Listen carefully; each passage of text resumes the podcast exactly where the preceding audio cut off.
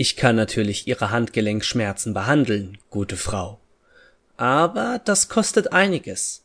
Die Kasse übernimmt das nicht.